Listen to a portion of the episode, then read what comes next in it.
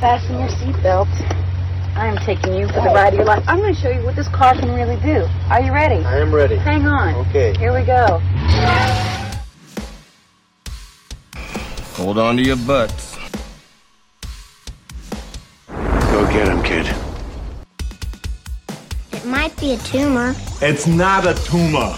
Not a tumor at all. F. What you're going to ask me. So you can go ahead and ask me what you're going to ask me. And my natural response could be to get offended. Hey, want to hear the most annoying sound in the world?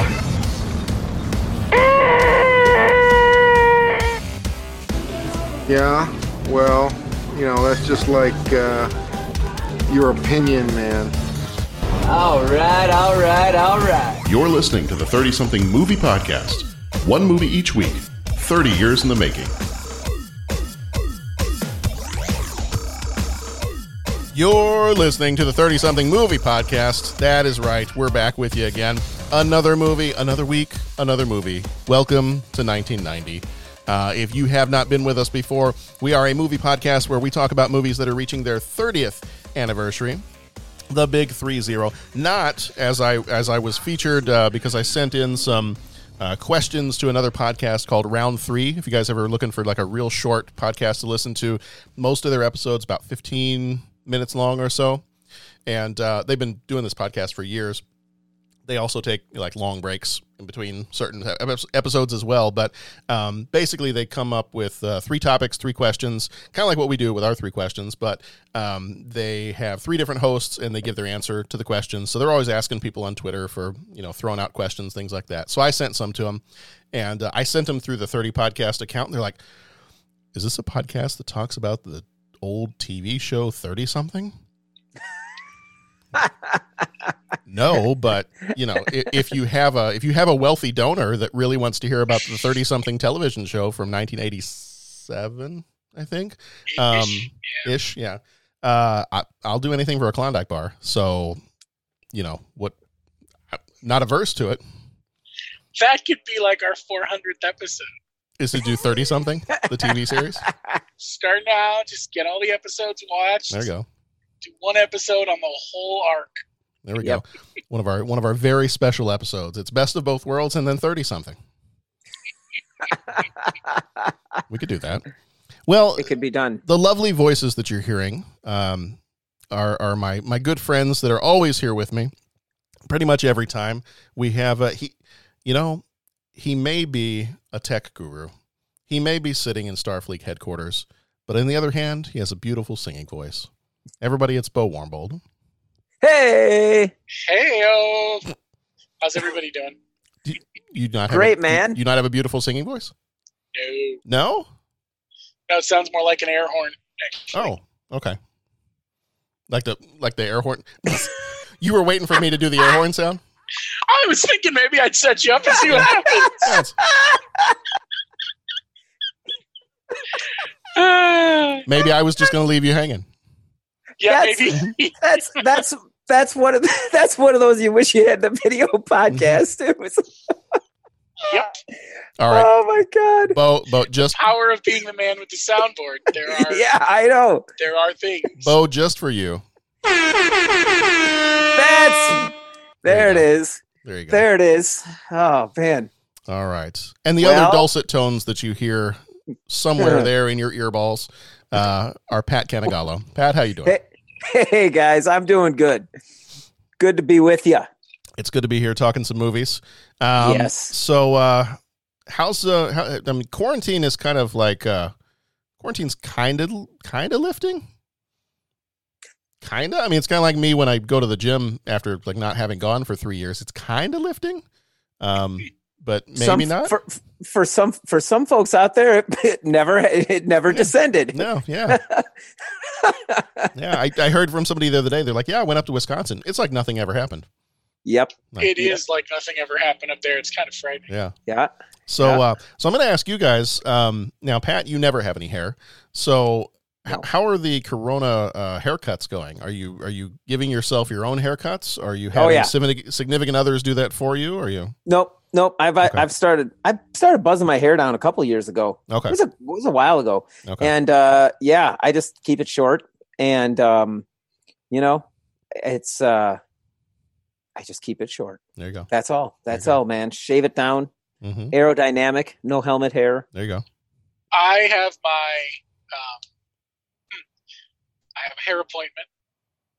I haven't had one of those in quite a while. Oh yeah. hmm Um, coming up in like two weeks, the 11th of July or Oh, do something.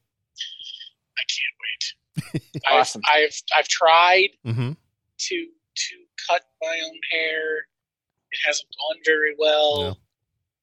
Yeah. Yeah, I'm ready. It looks good through Zoom. It, it looks good through Zoom, man. Oh, it a- actually, I feel like I cut my hair while I'm Zoom. Like that's how Oh, bad it okay. looks. This window looks fine. Okay.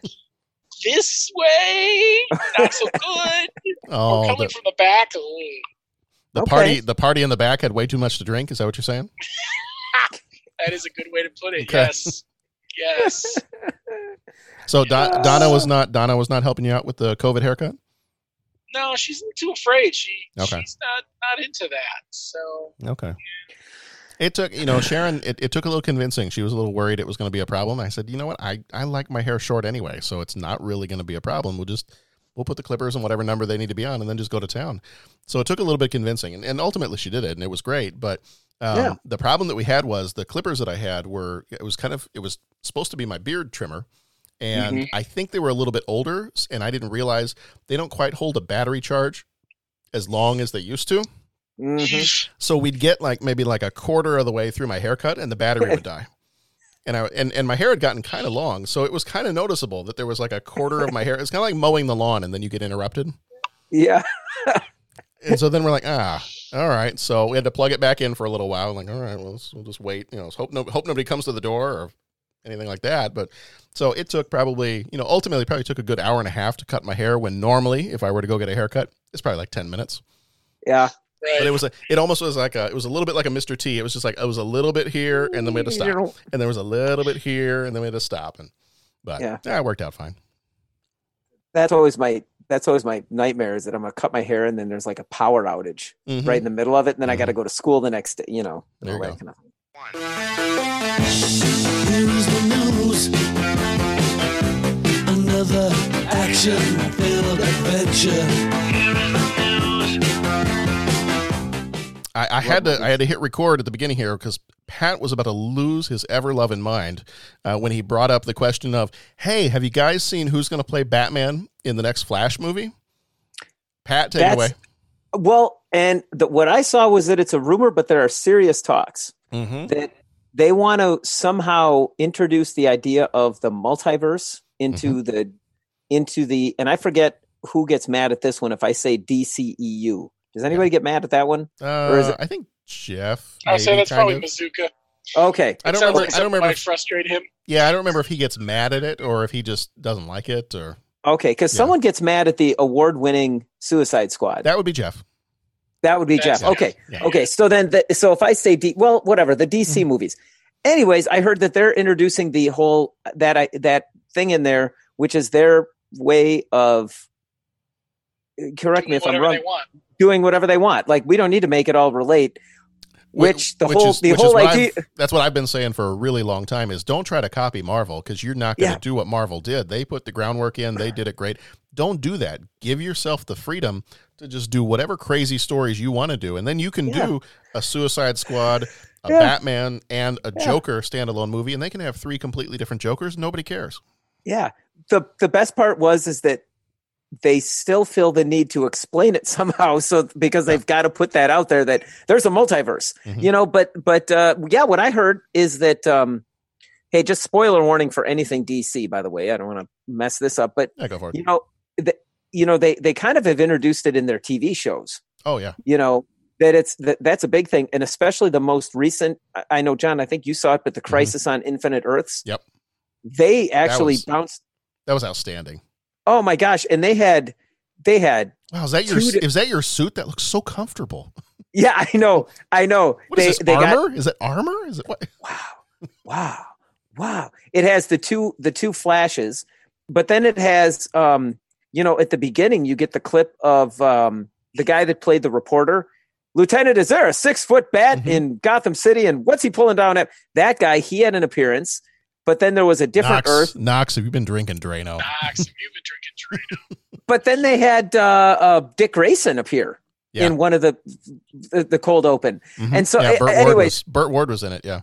Yeah, and uh, so okay, so long story short, uh, they said that they want to have the uh, Michael Keaton reprise his role as Batman in the upcoming Flash movie, which would Mm-hmm. just be which I I and, and and maybe I don't know if you've heard this part or not. I heard a rumor that was kind of a step beyond that. That Oh, not please. just because they're they're talking that the next Flash movie is going to be Flashpoint, which was a Mhm. story in the comics where Flash actually goes back in time.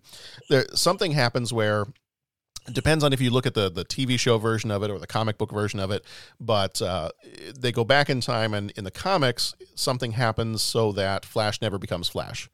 Um, Right. And that's kind of reverse Flash's way of keeping the Flash from ever becoming a hero. Um, and then the whole world changes because of that. You have like Mhm.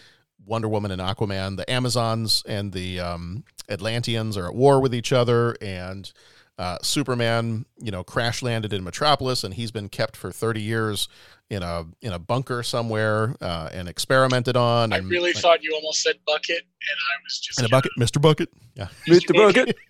Buckets of fun. Buckets of fun. I don't use the bucket anymore. Um, that's not our podcast. That's a completely different show. That's a great Um, podcast, mhm. though. The, maybe the greatest. Would you say the greatest? Greatest. Oh, I see what you did Yeah. there. Played it in there, man. Yeah. I hope they're listening. There we go. Anyway, um, so no, the the thing that I heard that was a step beyond even just him showing up in the Flash movie is that there there are considerations to use him in a similar way to how Marvel used Nick Fury to kind of pull Ah. together all of the Marvel movies. Um, Yeah. That he that he kind of you know as Nick Fury did, as Sam Jackson did, kind of jumped around to the different movies, had little cameos to pull everybody together. Oh, And so the idea being if they were working toward, and I don't know if they are, if they're working towards some kind of like a Crisis on Infinite Earths kind of deal, which was one of the big comic book crossovers, which they kind of did in the TV show, um, as much as a TV budget could do. Um, that could be one of the ways they're going to use the Michael Keaton Batman, because I've also heard that he may not just show up in the Flash movie. There may be a Batgirl movie. There may be oh you know some other awesome. movies and that he would have little cameos in that and that somehow this batman would be hopping around the multiverse and hopping into different movies and and you know providing that kind of through line in some way so that that'd be pretty cool too i'm, I'm up for Yeah. that. i don't Yeah. need the multiverse movies to tie in with each other but if they want to sure why not Yeah. Yeah, right, yeah. If they're going to go through the effort, I'll watch them. Yeah. Right. Yeah. Twist, twist my Yeah, arm. right so Uh, that's exciting. No, so that's that's fun stuff. I'm looking forward to that. All right, I didn't do our spoil our, our uh, spoiler thing at the beginning, so let me do that real fast. Um, our spoiler alert is we spoil freely, and we already have. So surprise. Um, Oh, ah, ah, um, iTunes reviews, please leave us a five star review or something else if you think that's what we deserve. But uh, we would be very, very appreciative if you could do that on iTunes or wherever you get your podcasts. And then visit our website, 30podcast.com, where you can find out more about our show, find all the past episodes, voicemail number, all that fun stuff. Now, before we jump into Goodfellas, um, I, I have a bit of a confession to make. Mm, Uh, bring the room down here for just a moment. mm, Um, it's around about this time of year that I get a little anxious for the next year. And so I've already put together the list of movies that we can vote on. I saw that. Yeah. Did you go did you already see that? Okay. I haven't voted yet, but I, I was in there the other day. I think to send probably to send the list of movies, Okay. and I was like, "Huh, that looks like it says 91." Yeah. all right. I get sometimes I get a little impatient.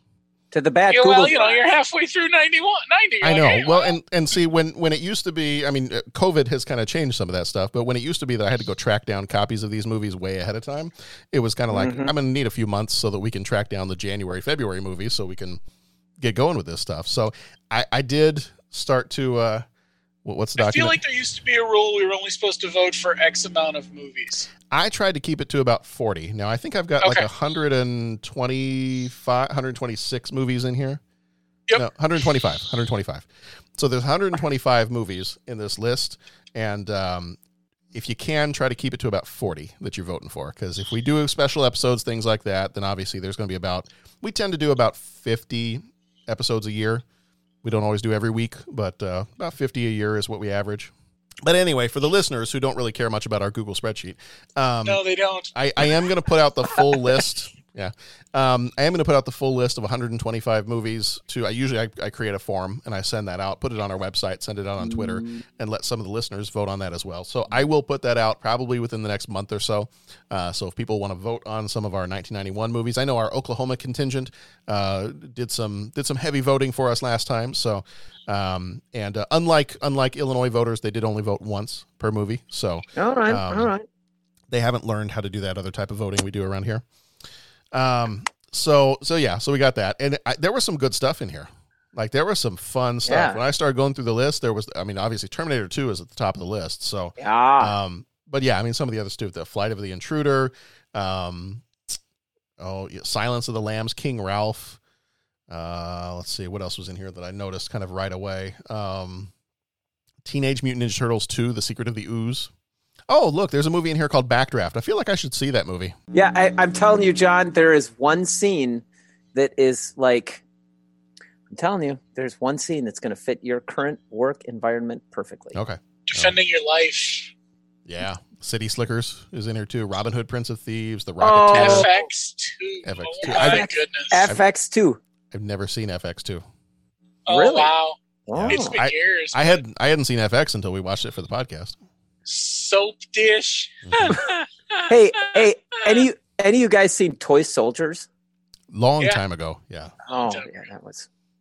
But yeah, there's there's some good stuff Suburban here. Commando. hmm It's a nice place to live, but I wouldn't want to visit. Oh, the, the Fisher King is in there. That's a good one. Uh, V.I. Warshawski.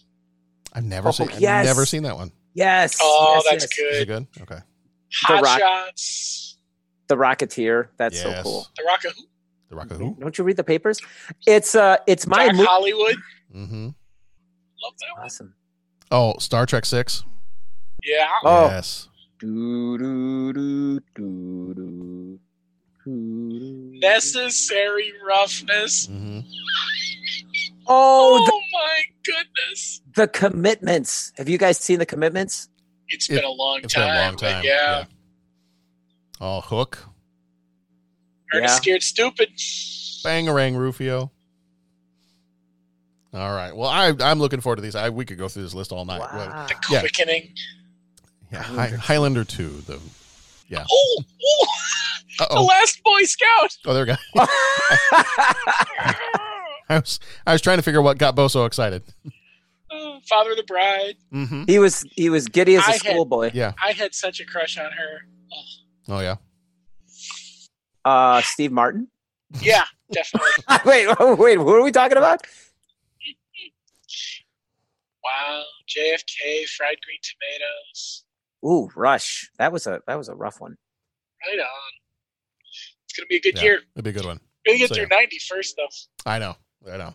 So that's out there, and I'll I'll put that out there to everybody so they can start voting on that uh, soon, and we Nice. can throw all that stuff together. But uh, yeah, so I just wanted to throw that in there real quick because that will, oddly enough, it'll probably come up sooner than we think. So Usually does. all right, are we ready? Are we? I got I got my good fellas here with me tonight. Are, are my good fellas here ready? How you doing, John? How you doing? Wise I'm good. guys. I hey, I took care of that thing for you. Yeah. Is is that not one of the is that not one of the best like just as he's going around the room I, we're we're jumping like way ahead of everything right now. But as he's going around the room and he's introducing all the different people what's the guy's name? Is it Pete the Killer? Yeah. Yeah. So- he's going around the room and just and everything that everything that everybody says you know it's like hey how you doing? And as everybody's doing their whole thing. And he's just this guy just looks at him and goes hey I took, care of that thing for you. I'm like is that not one of the f- That's a great line. funniest greatest introductions and and the guy I don't know that you see him again in the rest of the movie I know. Hey, hey, I, I, I completely agree. And I got to tell you guys, I don't know if you've ever watched Vanity Fair has these things out on YouTube. There's this stuff called the breakdown, or it's these YouTube videos. I have fallen into this rut, and I think I'm going to bring it up later for one of the, the three questions. But it'll have an expert break down scenes from the movie. They'll have like fighter pilots break down fighter pilots. They'll have a fireman break down fire movies. They'll have. Have you guys ever watched any of those? Oh No, I, it sounds familiar, but I don't know that I've watched any. of there there are t- Tony Hawk breaks down skateboarding scenes. Oh, nice. I mean, including the, like from Back to the Future, and like you never know which way these guys are going to go. Like sometimes they'll just like break down, like, well, this isn't realistic, or or sometimes they'll just say, well, this movie's great, and let me tell you, and then they go into this story and start talking about stuff. Well, they had a they had a guy that used to be a, a you know. I don't know what the exact term is, but in one of the crime families, this th- this guy was a was like a, a capo or something in one of the crime families, and he was breaking down mob movies and he was sitting there talking about this stuff is like yeah this wouldn't happen that's real hollywood this uh, that and he one of the things he breaks down is in goodfellas and he actually uh, was talking about you know some of the things that you hear hey i took care of that thing and he goes yeah that well he gets mentioned in this movie he's his name is one of the guys that's introduced in this movie because you know and i, I know i'm jumping way ahead but you know this was based on henry hill's uh, memoir well, supposedly this guy starts the, when they're doing the introduction scene. He goes, "Yeah, this is like it was," and all this. And he says, "I went with my girlfriend at the time to watch this movie." And he says, "I was out and free, you know, and all this kind of thing." And he says, and she's like, "Are you sure?" He goes, "Yeah, this is all Hollywood. You can't believe this stuff." And all of a sudden, it, his name was one of the names introduced in that scene. And he, all of a sudden, he says he just he just jumped when he saw it, and he looked at his girlfriend. We got to get out of here right now. We got to leave. And so I'll try to I'll try to find that link and send that to you. But oh my gosh, that is a that is a never ending YouTube rabbit hole of just when you get the expert breaking these scenes down. But one of these guys was a was a you know involved in the crime families and uh, broke down scenes, including from this movie. So nice, nice. A little aside there. Apologies. No, no, absolutely. All right. Well, let- let's jump into the info for the movie, and then we'll uh, we'll get going talking about the movie. Uh, title of this one obviously is Goodfellas. Came out on the 21st of September 1990, rated R, with a runtime of two hours 26 minutes. Directed by Martin Scorsese, who also did Taxi Driver, The King of Comedy, and Casino. Producers on this one were Irwin Winkler. He did the Rocky movies, Raging Bull, and The Irishman. Writers were Nicholas Pileggi, who also did the book and screenplay, and Martin Scorsese, who did screenplay. Pileggi did Casino and American Gangster. Scorsese did Mean Streets and Casino. Cinematography was done by Michael Ballhaus, who died in 2017. He did cinematography for Bram Stoker's Dracula, The Departed, and The Color of Money. Uh, music for this one, they didn't really have a composer. I think it was all um, it was all popular music, other classical music. So uh, they did not have a composer for this one. Budget was 25 million. Box office was 46.8 million. Flick Metrics, which combines Rotten Tomatoes, IMDb, and Letterboxd, gives it a 90%, and Cinema Score gives it an A minus. Starring Robert De Niro, who played Jimmy Conway. He was in Raging Bull and Taxi Driver. Ray Liotta played Henry Hill. He was in Narc and Something Wild. Joe Pesci was uh, okay, okay, okay, okay. He was Tommy DeVito. He was in Raging Bull and My Cousin Vinny. Which uh, we what was it the other night? Something came on and somebody said uh, it might have been on the news. And Sharon and I will do this every single time. Um, I think the news said something like, uh, "And the shooting involved two youths." What's a ute? Yeah, two two youths. What's a ute? You, you I'm sorry, Your Honor. Youths, youths. uh, Lorraine Bracco played Karen Hill. She was in The Sopranos and Medicine Man. Paul Sorvino played Paul Cicero. Not a huge stretch in the character name and the uh, actor name there. He was in The Rocketeer and Nixon. Uh, Frank Sivero played Frankie Carbone. He was in The Godfather Part 2 and Ruthless People. Tony Darrow played Sonny Buns. He was in Mighty, that's just a fun name too. He was in Mighty Aphrodite and Deconstructing Harry. Mike Starr played Frenchie. He was in Uncle Buck and Miller's Crossing, which actually will be our movie next week. Uh, Frank Vincent died in 2017. He played Billy Batts, uh, who also died in this movie. Um, he was in The Sopranos and Raging Bull. And Chuck Low, who also died in 2017, played Morris Kessler. He was in The Mission and Sleepers. As far back as I can remember, I always wanted to be a gangster. I know I'd go from rags to riches. To me, being a gangster was better than being president of the United States. Never rat on your friends. And always keep your mouth shut. It meant being somebody in the neighborhood that was full of nobodies.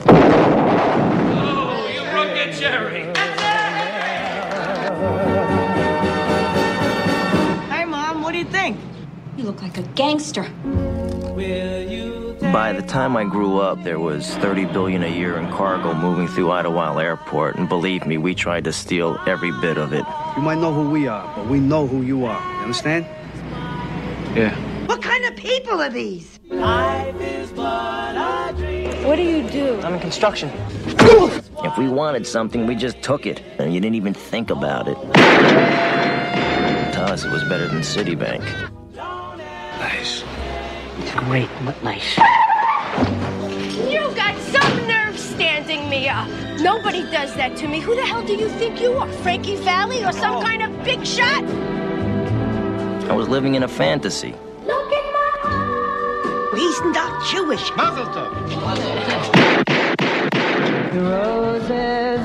For most of the guys, killings got to be accepted. Murder was the only way that everybody stayed in line. What are we gonna do with him? We can't just dump him on the Don't worry, street. don't worry. I know a place up safe. I'll never find him. You got out of line, you got whacked. Everybody knew the rules. Hey, Henry, his arm. very funny, guys. Here's a leg. Here's a wing. what do you like, the leg or the wing, Henry? Okay, you ready? Sometimes For us, to live any other way was nuts. Anything I wanted was a phone call away. and we were treated like movie stars with muscle. We had it all just for the asking. It's gonna be a good summer. It was a glorious time.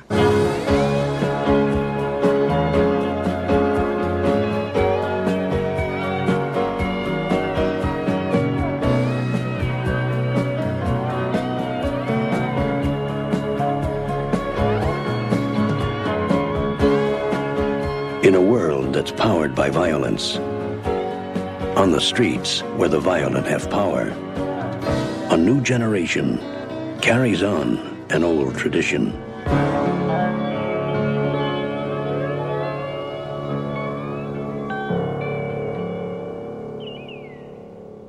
All right. So our first question is usually, how does this movie make you feel? We'll start off with that one again. How does Goodfellas make you feel? Like I want to become a gangster Ever since you were little, right? ever since I was little. Pat, how does this movie make you feel? Uh, kind of sick to my stomach. All right. All and you, John? Um. A tu brute. Yeah, yeah. Uh, this movie makes me feel. Uh, this is one of those movies that makes me feel educated. Like I feel like I've learned something from this movie. In this movie, we start off in 1955. Uh, we've got a, a young Henry Hill. We start off with the young Henry Hill, you know, growing up and how he's immediately enamored with this whole lifestyle that he sees going on around him. You know, he sees those are kind of like the heroes of the neighborhood, at least, you know, from his vantage point. Um, these guys have everything.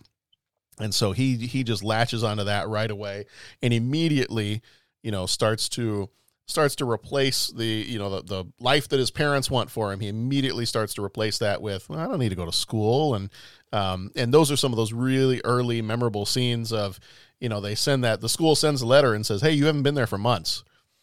And then immediately the next thing they do they track down the mailman. Yeah. and that poor mailman at, at first i remember the first time watching this movie i thought so wait his dad's a mailman? Because i thought that was his dad. And he was like i want you guys to like tell my dad don't ever beat me again I There thought that's what that was. That's the guy. That's the guy. That's the guy. And I was like, Oh. wow, that's harsh. No, it turns out it was just some poor mailman that delivers the mail. That- Yeah.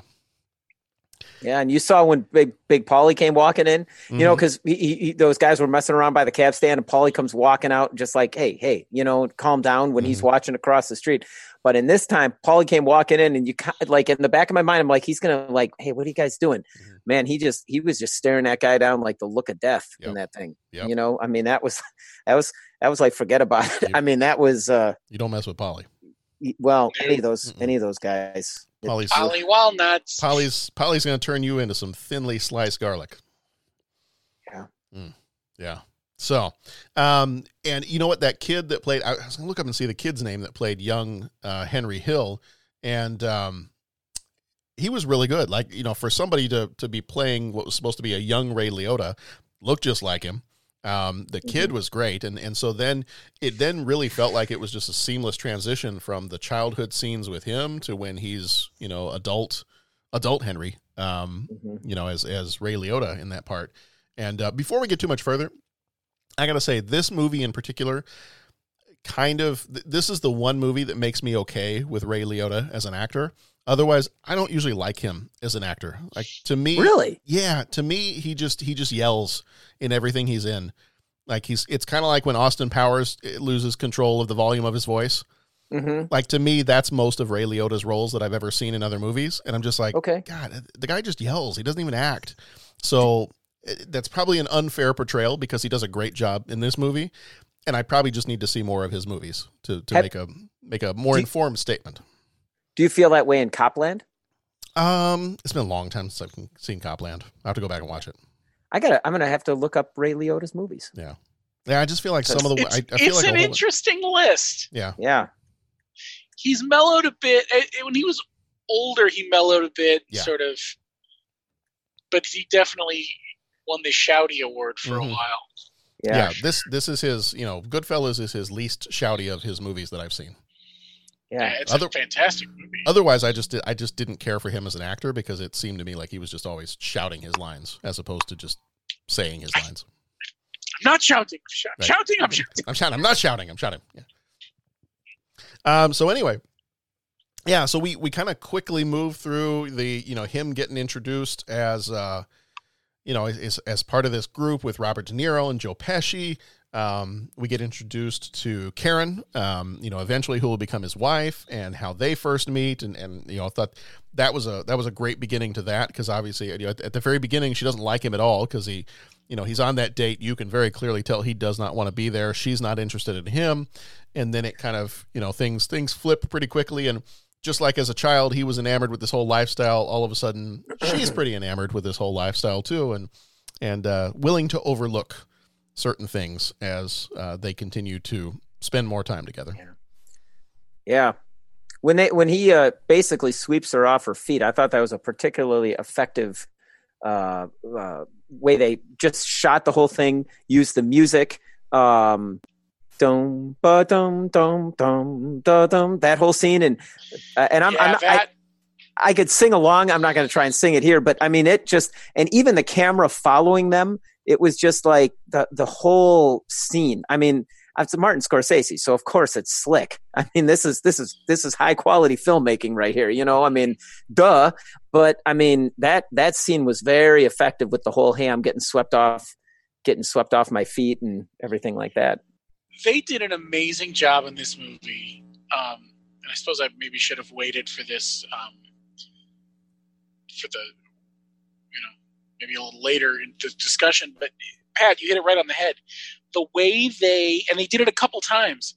The way they took years or not even years, weeks and months of time, Hmm. compressed it, and still told the story they were trying to tell Mhm. and it, it, it made you worry for how long the movie could have been, even though it was pretty long to begin with.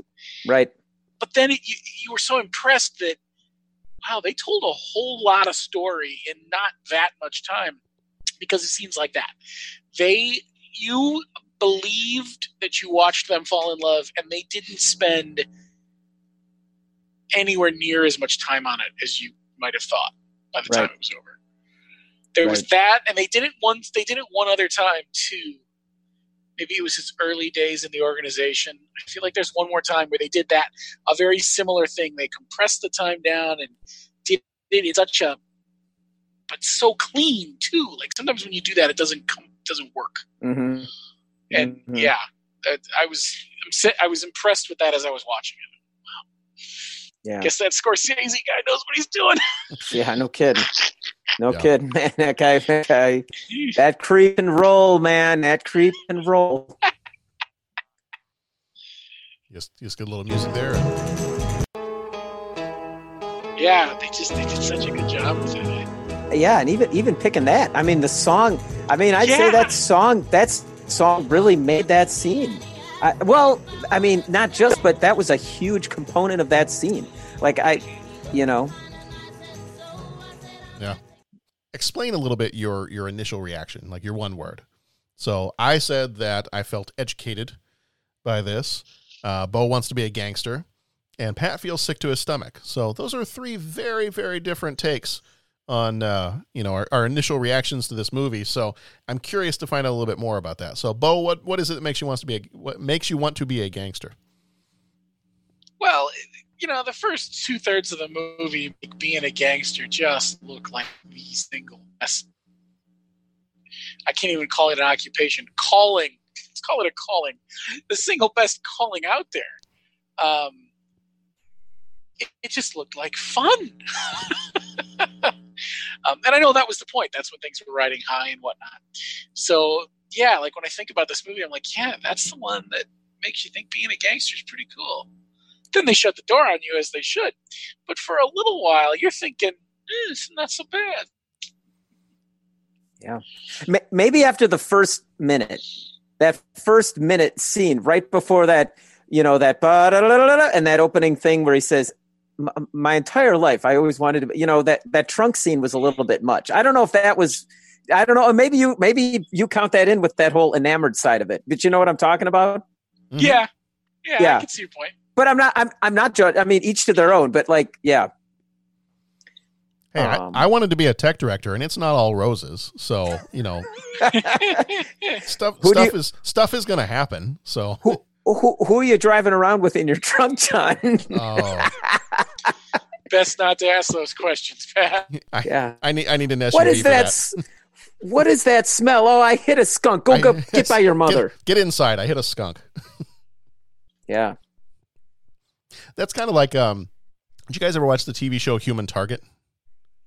No. No. Oh, it's Doesn't ring hilarious. a bell. There's there's but- two. It's two seasons. Um, it was a great show.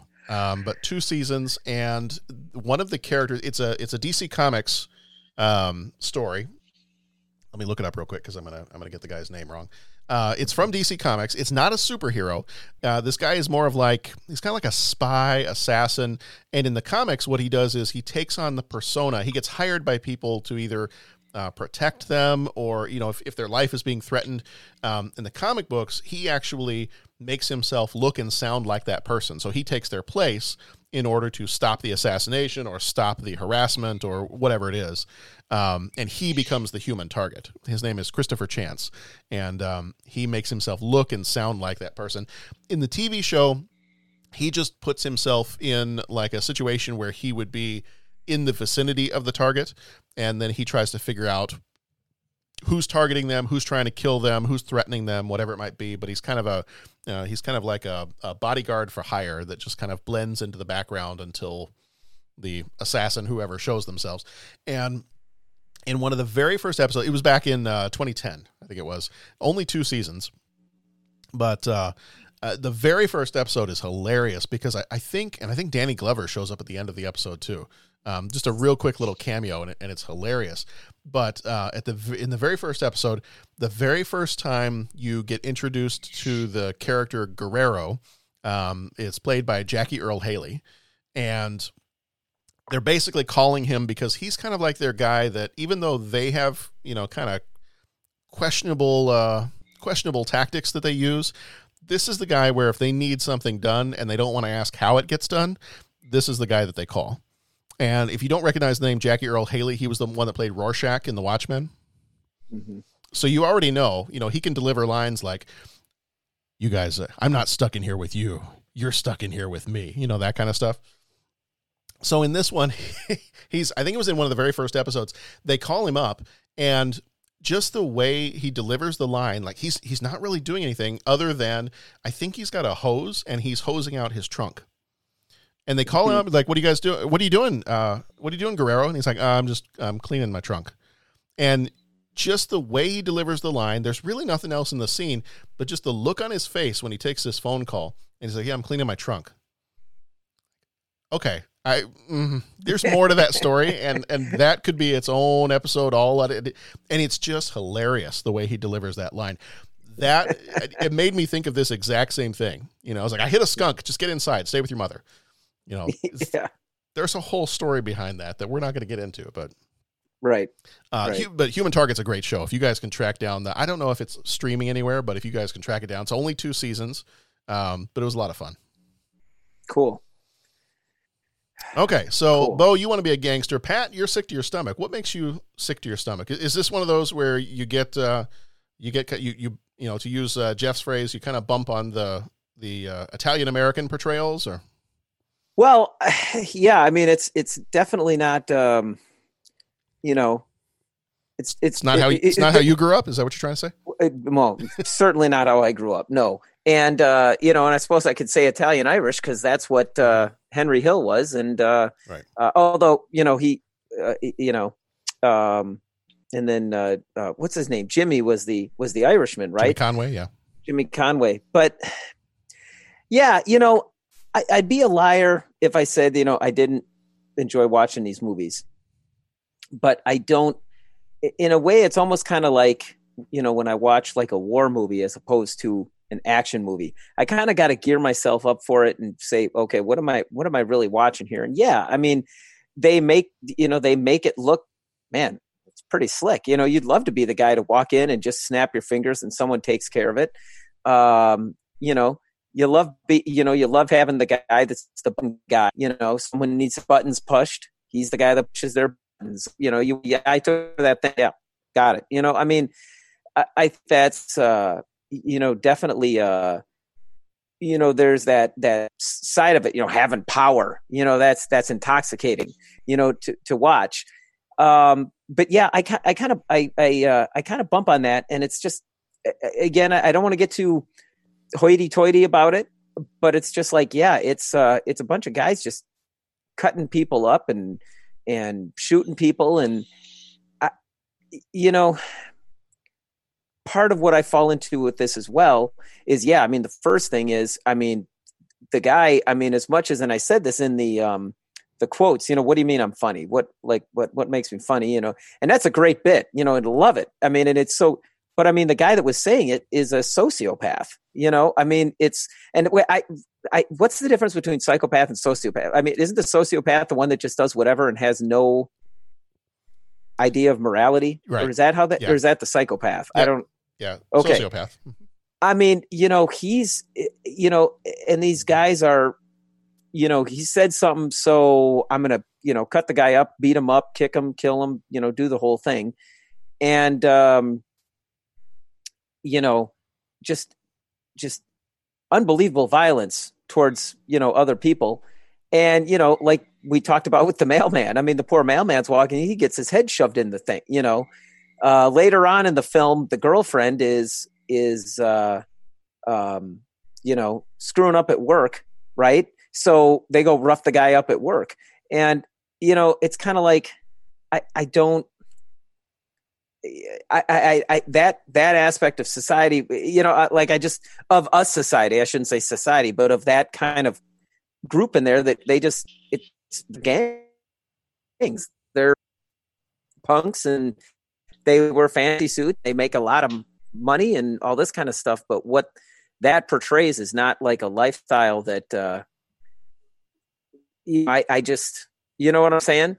Um, and then di- diving inside the movie, I just keep thinking like,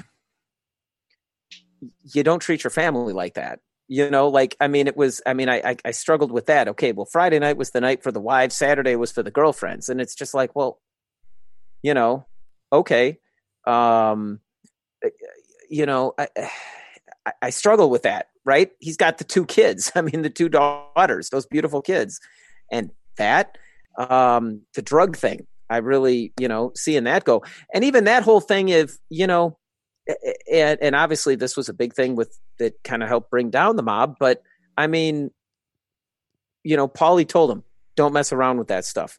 Don't mess around with that stuff. Stay out of that stuff. I don't want it because this other group they all got pinched, and this guy did. You know, you did whatever." And he didn't listen to him. And it was just like if they would have gone back, sort of like in Star Wars, if they if if if Qui Gon would have just listened to Yoda when he said, "Don't train young Anakin," we wouldn't have had no problem, right? Hey, if they would have Don just listened to Paul, Don Corleone didn't want to get into the drugs. he didn't want to. It's a it's a dirty business. Mm-hmm. It's not my place to judge. I mean, I'm not my place to judge. But that drugs, it's the same thing. And they got they got involved with that, and and it's it was just like, oh man, you know, um, it it, it all went downhill. And I mean, he was so completely strung out. And then you know, like I said, Jimmy Conway, my, you know, he was ready to knock off anybody. It, I, it just, it, you know, I, I just, I, I, get. I mean, I totally get what Bo's saying because they do. They and they sweep the audience off the feet, much in the same way that he got swept off his feet and she got swept off her feet. And I've I've heard that in interviews and in speaking with people. You know, when you know that guy from the club made the mistake of uh, of uh, trying to get a little too fresh with her, and you know he came walking he came walking across the street, you know, with the gun in his with his gun in his pants, and that that guy made the mistake of squaring up to him, and boy, that didn't last too long. And uh, I'm just thinking, like, man, that oof, he he roughed that guy up pretty good. You know, I mean that that he yeah, you know. Yeah. Um, I, I don't know. I, I think I'm down to just saying sentence fragments now, but that's kind of that's kind of where I get with it. Like, I mean, yeah. I totally get it. And the first time I saw it, the first other than that first two minutes, um, swept off my feet and wow, look at this. But then it was just like, ugh.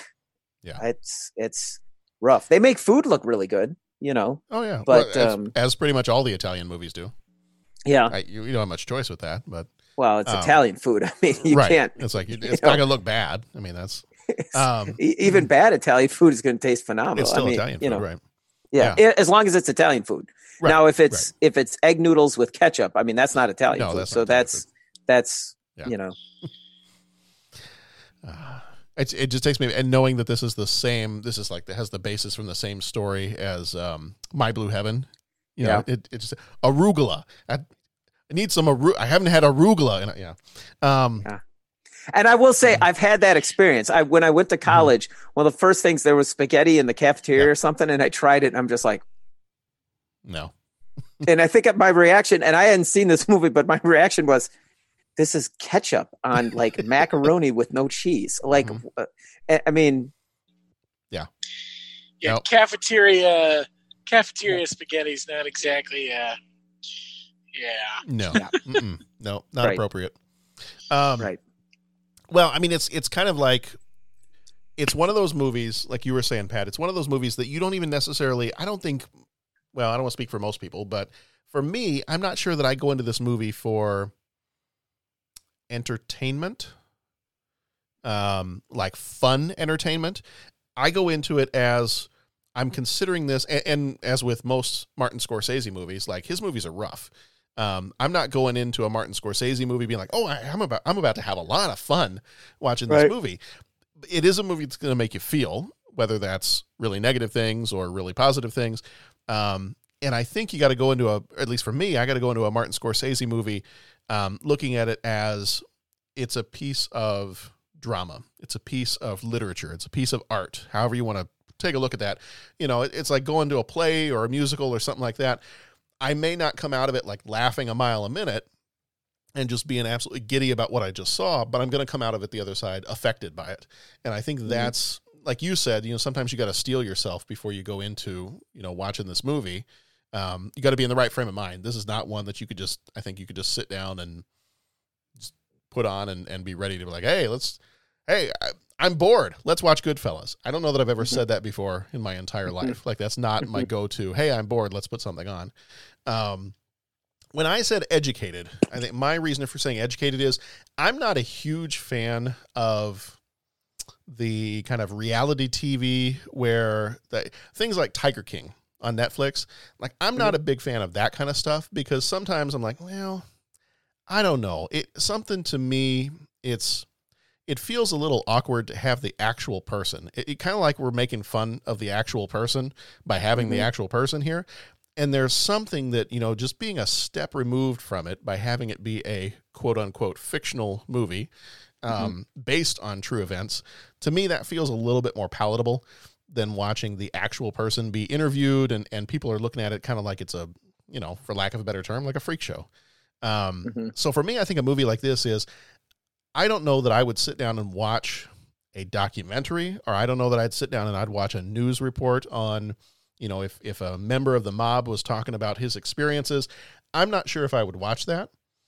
But watching this, I'm like, okay, I don't I don't want to, you know, does some of this stuff look, you know, does it look appealing in some ways in that you're a part of a group and you're part of a family and you know quote unquote family um, you know and and the togetherness of all that and um, does that look appealing? Sure. The other stuff you got to do to be a part of that family does that look appealing? No not at all. But I, I think when i say educated i think it shows me it allows me to get a peek into a lifestyle that really and truly exists you know but from the safety of being able to sit away and say okay i don't have to i don't have to be a part of that. I don't have to be connected to that but i can at least see how someone would get into that life and and understand like what does that what kind of hold when they when that life gets its hooks on you. And i think that's what this movie does a good job of. I don't think to me it doesn't glorify i think that's some of the problems you run into with some of these mafia movies is it glorifies and pat you may have said this a, a couple times before it tends to glorify the lifestyle and then never show you the negatives. And mm-hmm. that's what i think this movie does well is it while yes it does glorify the lifestyle it also shows you that flip side like you said like the last third of the movie good grief if you you know if you only watch the first two thirds of the movie you might be like yeah it's cool to be a gangster but then that last third of the movie is like well okay pump your brakes there. If your brakes haven't been cut, pump the brakes there for a second because mm-hmm. this is not good. Like things are not going to work out well. This is not a glamorous lifestyle. There are consequences to living a lifestyle like this, and I think this movie does a good job of showing that, um, and, and and in a pretty intense way. I mean, that last third of the movie when he's he's looking pretty ragged and pretty rough when he's gotten into the drugs and um, yeah. you know how it's affecting his life and and all that. It's it doesn't uh, it doesn't pull too many punches with that part of the mm-hmm. movie, and I think that's what I appreciate about that is it's not just glamorizing it. It it mm-hmm. is giving you the both sides of it, and you know appreciating the fact that a lot of this stuff. The more I read up on it, is a lot of this stuff, like you said earlier, is stuff that was told you know by people who are in this lifestyle. Like, oh yeah, that that really happened. Like that that mm-hmm. whole thing, the whole thing where he flew off the handle at the um, you know, wait, I'm funny. I'm funny. Do I amuse you? Funny, funny how, you know, the, the guy, uh, one of the guys said, actually, yeah, I was telling, uh, I was telling Martin Scorsese about a story about uh, something that happened to me one time, and I mentioned to him, you know, about it was the almost the exact word for word same conversation that he had when he was in the mob, and uh, Martin Scorsese, Martin Scorsese's like, that's outstanding. You, we've got to put that in the movie. Like we have to have that situation in the movie. That's amazing. And so that's mm-hmm. where that scene ended up coming from. And just to know that this stuff is is true to life, but still has that maybe that barrier of the fictionalized version of it, it makes me okay mm-hmm. with watching it. Um, and allowing me to take a look at something that I, I will never be a part of. I don't ever want to be a part of, but at least I feel like I'm somewhat educated to know this is what that lifestyle is like. And, and this is how people, you know, get hooked into that kind of thing. Mm-hmm. Mm-hmm but yeah, very, very much. And, and Martin Scorsese, I mean, always with his movies, he doesn't tend to pull a lot of punches when it comes to the violence and you know some of the other aspects of it. You know, he's not gonna he's not gonna give you a clean picture. No, no, I agree with you. I, I, you know, I hear everything you guys are saying, and I think that's it. And I, I, I think that's that's definitely it. And I, uh, you know, I don't know that I would add I, I, I don't think there's much to add beyond that because yeah, it is it is a it, it, it's a very grim picture and and I, I, think he he paints a grim picture in this of uh, of of what that lifestyle uh, what that lifestyle entails. Well, and they and you get the um, you know you get the the parts where his marriage starts to fall apart. I mean, he and Karen were very much in love. Um, you know, when they first met and, and everything seemed to be going pretty well and then you know you get to later on in the movie where it's uh, what was it friday nights are for girlfriends and saturday nights are for wives and and then he's got mm-hmm. janice his girlfriend and you know karen finds out about it and she goes to janice's apartment and is like ringing the ringing the buzzer for every apartment around and telling the landlord that um, you know she's a you know a lady of ill mm-hmm. repute mm-hmm. and um, mm-hmm. all this other stuff and then the part where uh, you know she's i think it was she holding him at gunpoint um, and like mm-hmm. he wakes up and she's just got the gun pointing straight at his face. And then, you know, with with that scene, what I because it had been a while since I'd seen this movie. So with that scene, when everything kind of calmed down and he got her to kind of calm down and back off a little bit, I'm like, oh, good. And just the moment that I sighed and thought, oh, good, he just hauled off and hit her, and I'm like, Mhm. oh man, that I mean that's that's kind of the metaphor for this movie. I think is like just Yeah. when you think things will be like, okay, cool, that's oh wow, they just did that, didn't they? Um, that's not cool at all. Um, you know, and, and so I think that's kind of I think that kind of goes to the type of movie this is and how they're going to portray this lifestyle and how this affects so many other things. That it's not just the crime, it's not just the violence, it's it's also going to go and affect every single one of your other relationships and your attitude towards things and, and how you you know how you behave around other people. mm-hmm. Yeah, and and I mean, you know, she, she got messed up in the drug thing, and she got messed up, and I mean, you know, she kind of very much became one of those wives that she was like, and girlfriends that she was like, uh, um, what am I trying to say? Um, recoiling from the first time she saw them. They looked, you know, they, they looked haggard, they looked beaten, you know, and all this kind of thing, and um, you know i mean it was like and she became that so Yeah. yeah that was very rough I am just realizing for the first time that if you shorten his name, his name is Hank Hill, Mm-hmm. like King of the Hill, Hank Hill. That boy ain't right. That boy, you be looking at looking over at uh, Joe Pesci's scared. That boy ain't right. I'll, I'll tell you what. If you can get a crew to, to hit the Lufthansa vault, uh, JFK, I tell you what, we can get uh, 160 million dollars. That turned into more of like a Bill Clinton than a Hank Hill. I apologize for that. It did kind of. It did. It was interesting. Yeah, Hillary and Chelsea and yeah, um, yeah. I, I just noticed. I'm looking at his name. I'm like Henry Hill. Henry Hank. Oh, good grief, Hank Hill. That's a very different movie. You could actually. You could take all the guys that hang around outside, Boomhauer and Hank Hill and all those. You could replace them with all the characters from this. You could have Paulie. You could have Jimmy. You could have, um, you know, have Henry. I'd watch that cartoon. mm-hmm Yeah, probably be a little rough for prime time, but you know you know and it's funny they burned down that um uh guy's restaurant you know but, but not haha funny.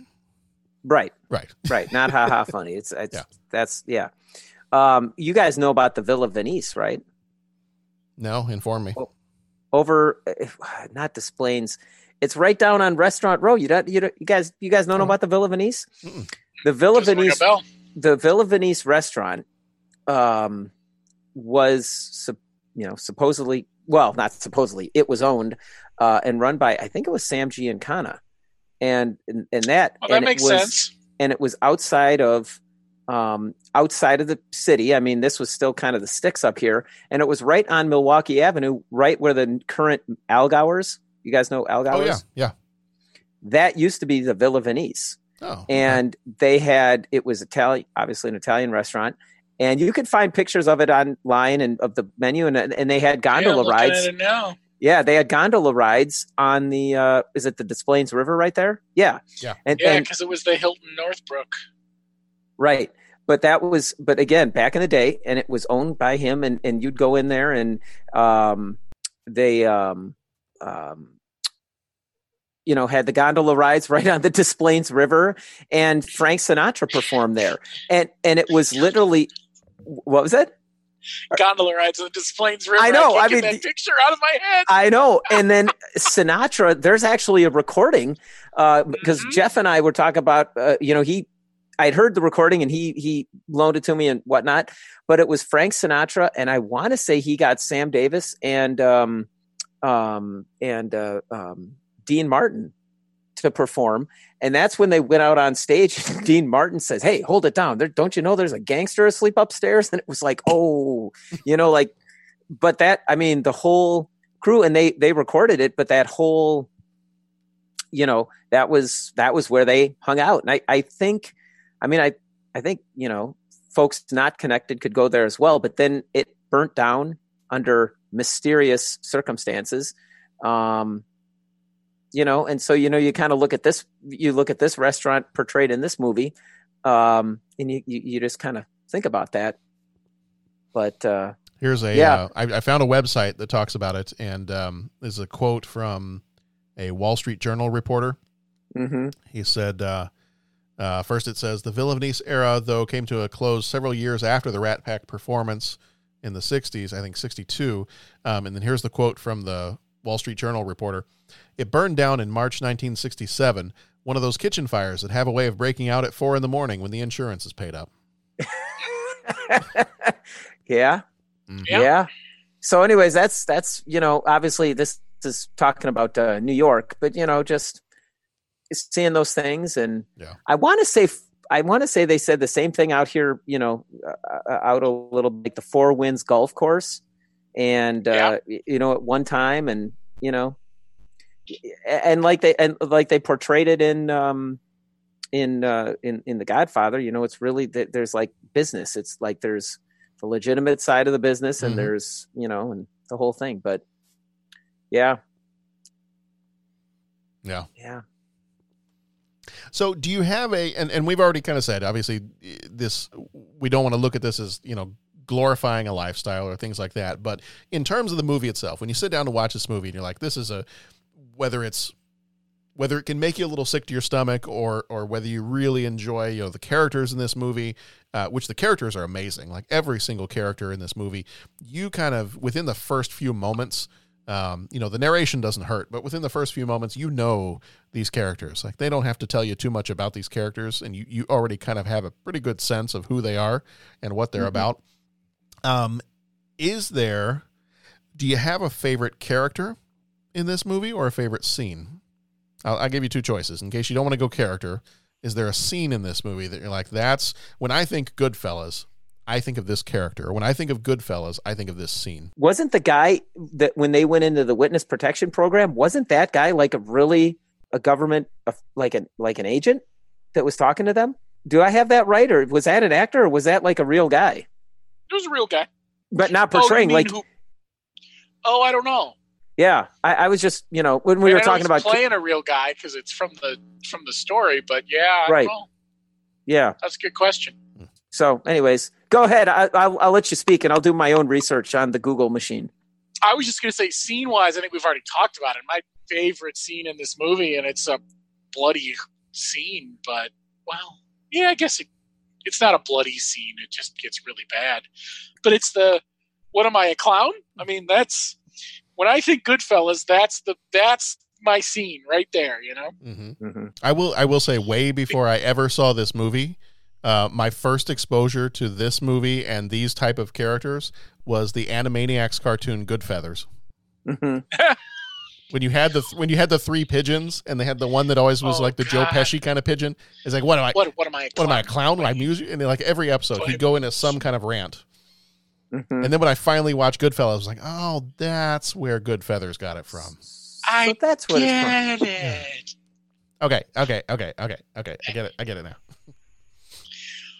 Whatever you want, Leo Gas. Yeah. oh, right. Yeah, this in, in this in the thing I referenced earlier, the the the guy that um that really was a wise guy, you know, and was reviewing these movies. He claimed that that Joe Pesci kind of like in his neighborhood, he grew up, and there were a lot of those guys, you know, so he had kind of was was front row seat to seeing, you know, seeing what those guys were like in real life. Yeah, it doesn't surprise me that much. I got to be honest. Mm-hmm. What about you, Pat? Do you have a favorite uh, character or scene in this movie? Well, you know, I, I, I, I like I said on our quotathon thing, you know, I love that quote. You know, you always, you never rat on your friends, and you always keep your mouth shut.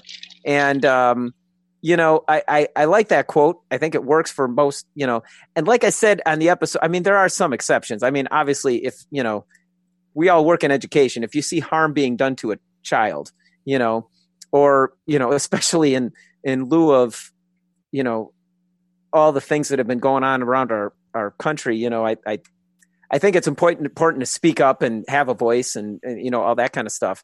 Um, but I, I like that line on on on less of a serious level.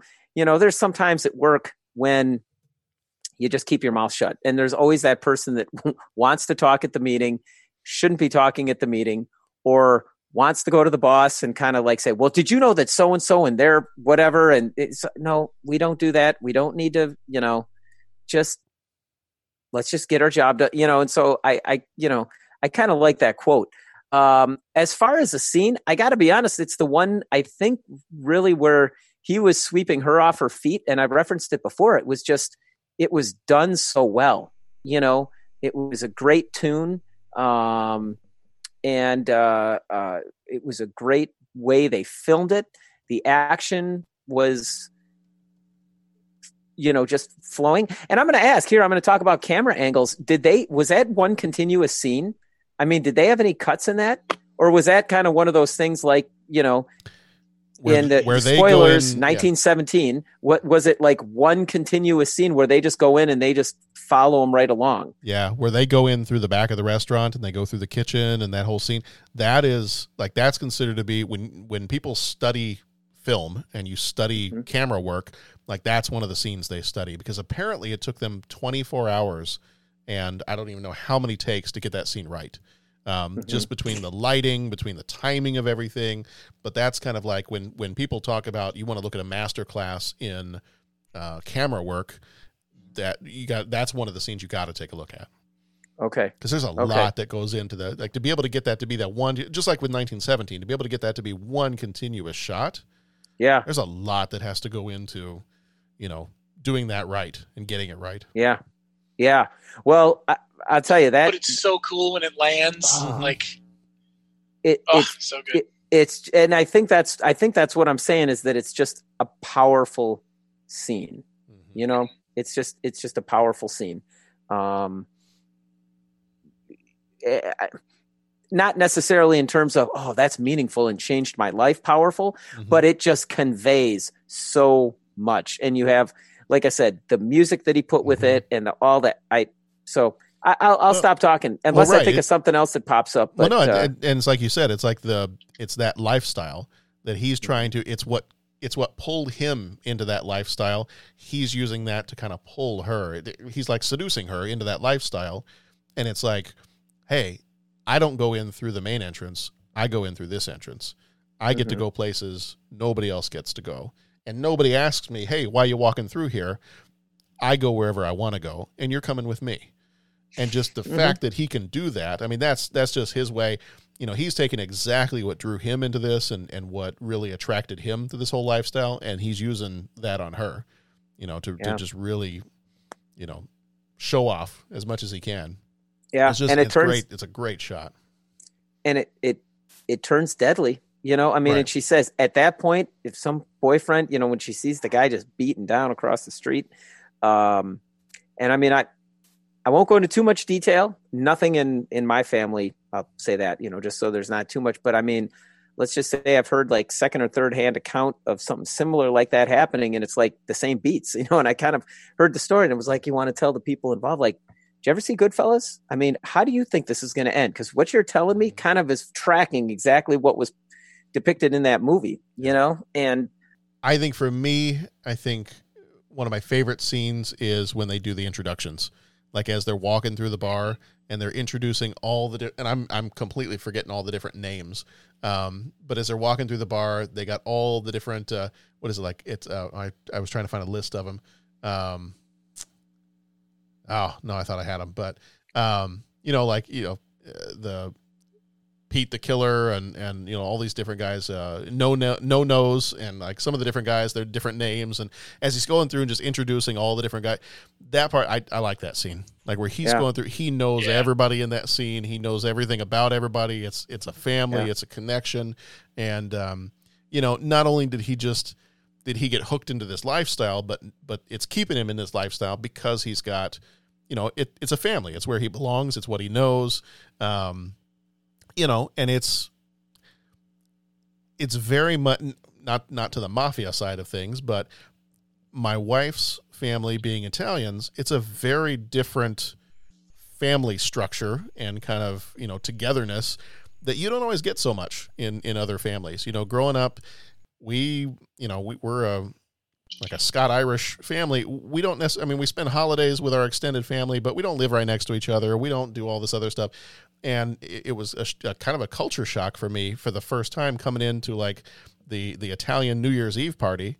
I'm like, good grief, how many cousins do you have? and I well, and and then when it came to when we were getting married, we're like, well, we have to invite like these 30 people just because you know this person's still alive. And I was like, wait, what? Do you know who these people? No, Uh, I mean, some of them they're cousins. I'm like, well, yeah, but like, have you ever seen them? But no, this one I don't know. But you know, so it's that kind of like everybody together and everybody's family and just huge groups of people.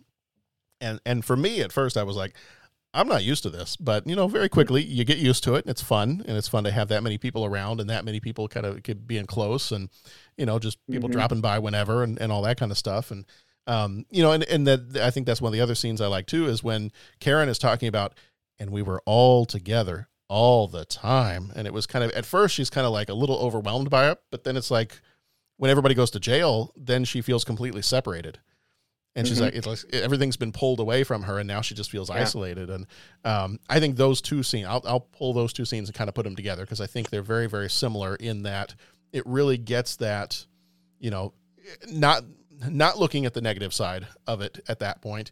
It's looking at the family side of it. You know, that's the positive about this lifestyle. If you could say that there's a positive, is you do have a family, and to a point, that family does have your back. Now, to a point, that and that's where I'm gonna. I'll, I'll stop Right. that right there because there is a point at which somebody will just hand you thirty two hundred bucks and say, you know, see you later. Well, and that was the scary thing is that's when you realize like it's all a facade. Right. You know, I mean, it's like Right. and I, and I think it's interesting about these movies too. And I think you see this when you see The Godfather, and it's like, well, wh- why does that? Like I joked that you know the food looks so mm-hmm. good, is you know it will depict aspects of a culture that is very warm and very inviting and all that. You know, much in the same way that uh, you know, you'll laugh when I make this reference, but one of the great things I've always said about Harry Potter is it creates this wonderfully thought out world built around magic and good and evil, and it's uh, but it juxtaposes it with a kid going to school Mm-hmm. and school lists and coming of age and you know, dating girls and classes he does well in slash classes he doesn't like things that if you took all the magic out of it you'd have a great you know coming of age story right? I, and and so you get the juxtaposition of these two different concepts.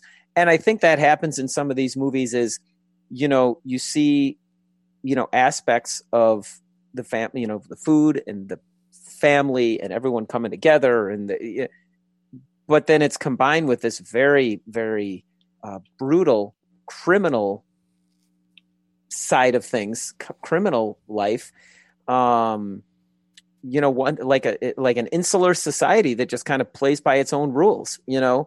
Um and that makes it that makes it hard to that makes it hard to that makes it hard to watch you know it's funny that the what one of the times that uh, you mentioned getting together with your in-laws poor tammy came over and I, we were still dating at the time and we had you know the whole family was together and um you know i mean i oh god i like my earliest memories as a kid or mom and dad arguing about politics or world events or whatever. And i mean it was like arguing and it was just like all in you know here we go. And uh you know kids were usually involved too and uh you know and it was just it went And poor tammy came and this is you know everybody's over grandparents aunts uncle the whole thing. And everyone's going and she's sitting there quiet with like these like the deer in the headlights look. And uh, just like oh my god and there's people yelling and all this. And then it finally quiets down. It's well okay you know and and um and uh and I'll tell you, the Irish side of the family could light it up pretty darn good too. I mean, that would. Anyway, she's sitting there, and my great aunt looks over. My and this was she must have been like I don't know, 85, 90 years old or something like this, and looks over, and Tammy was just sitting there quietly, kind of observing this whole thing, and she goes, "Well, Tammy." I don't know how you feel about things, but one of these days you're going to have to get your head out of the sand and have yourself an opinion and get out there. She gets up and leaves the table, and it was like, oh my god, why did you? and Tammy's like, I just wasn't trying. I didn't know what you know. Okay, well, you tell Tammy that I had a very similar experience. and I completely understand uh, that entire feeling because Yeah. I, I guess when when I first when I kind of was first coming around, uh, I, I guess the uh, the question was, is he okay? hmm Like, is is everything okay? He's very quiet. Yeah. Is and I didn't find out about this until you know years later. But like, is I'm is he okay? He's very quiet. He doesn't really talk. Yeah. I'm like, I'm just like, number one, I don't have a chance to get a word in. I- Right. number two, I'm, I'm just soaking all this in right now. Like I, when I have something to say, I'll say something. But you know, I'm I'm not. uh Right. I, I've gotten to the point now where I can hold my own. Like I do just fine when we go over to like a Right. Christmas Eve party or whatever. I can hold my own with the rest of the family now. But you know, at that point, I was like, I'm going to need you know a, a decade or so to just absorb what's going on here, and uh, and then I'll be able to jump in I'll, and I'll be fine. But so you tell Tammy, I know exactly how she feels. Yeah. Yeah. Yeah. The first couple times, it's just kind of like a closed mouth catches no flies, Mhm. like the Irish Right. said. And you just, you know, Mhm. but uh, yeah. And that, that being together thing, I mean, I, you know, I take the I take the be slow to speak part uh, very seriously. yeah. Yeah. Well, and, Be quick, and, be quick uh, to listen. Was it be quick to listen and slow to speak? I, I take Yeah. that, I take that part very seriously. Yes. And that being that being together thing, I remember hearing stories like that because my my grandfather had four or five brothers, I think.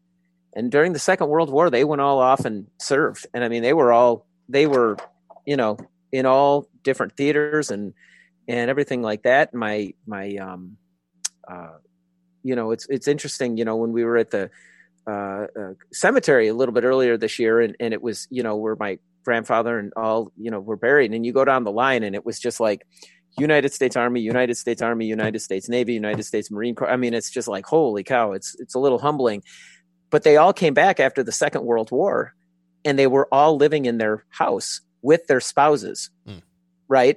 And uh, I think, according to legend, that's when my grandmother told my grandfather, "We're moving out." Is when she got walked in on the bathroom like the third time, Mhm. and that were you know or something like that. But yeah, they all got back together and were arguing about who, you know, who saw more action during the Second World War, which branch of the service was whatever.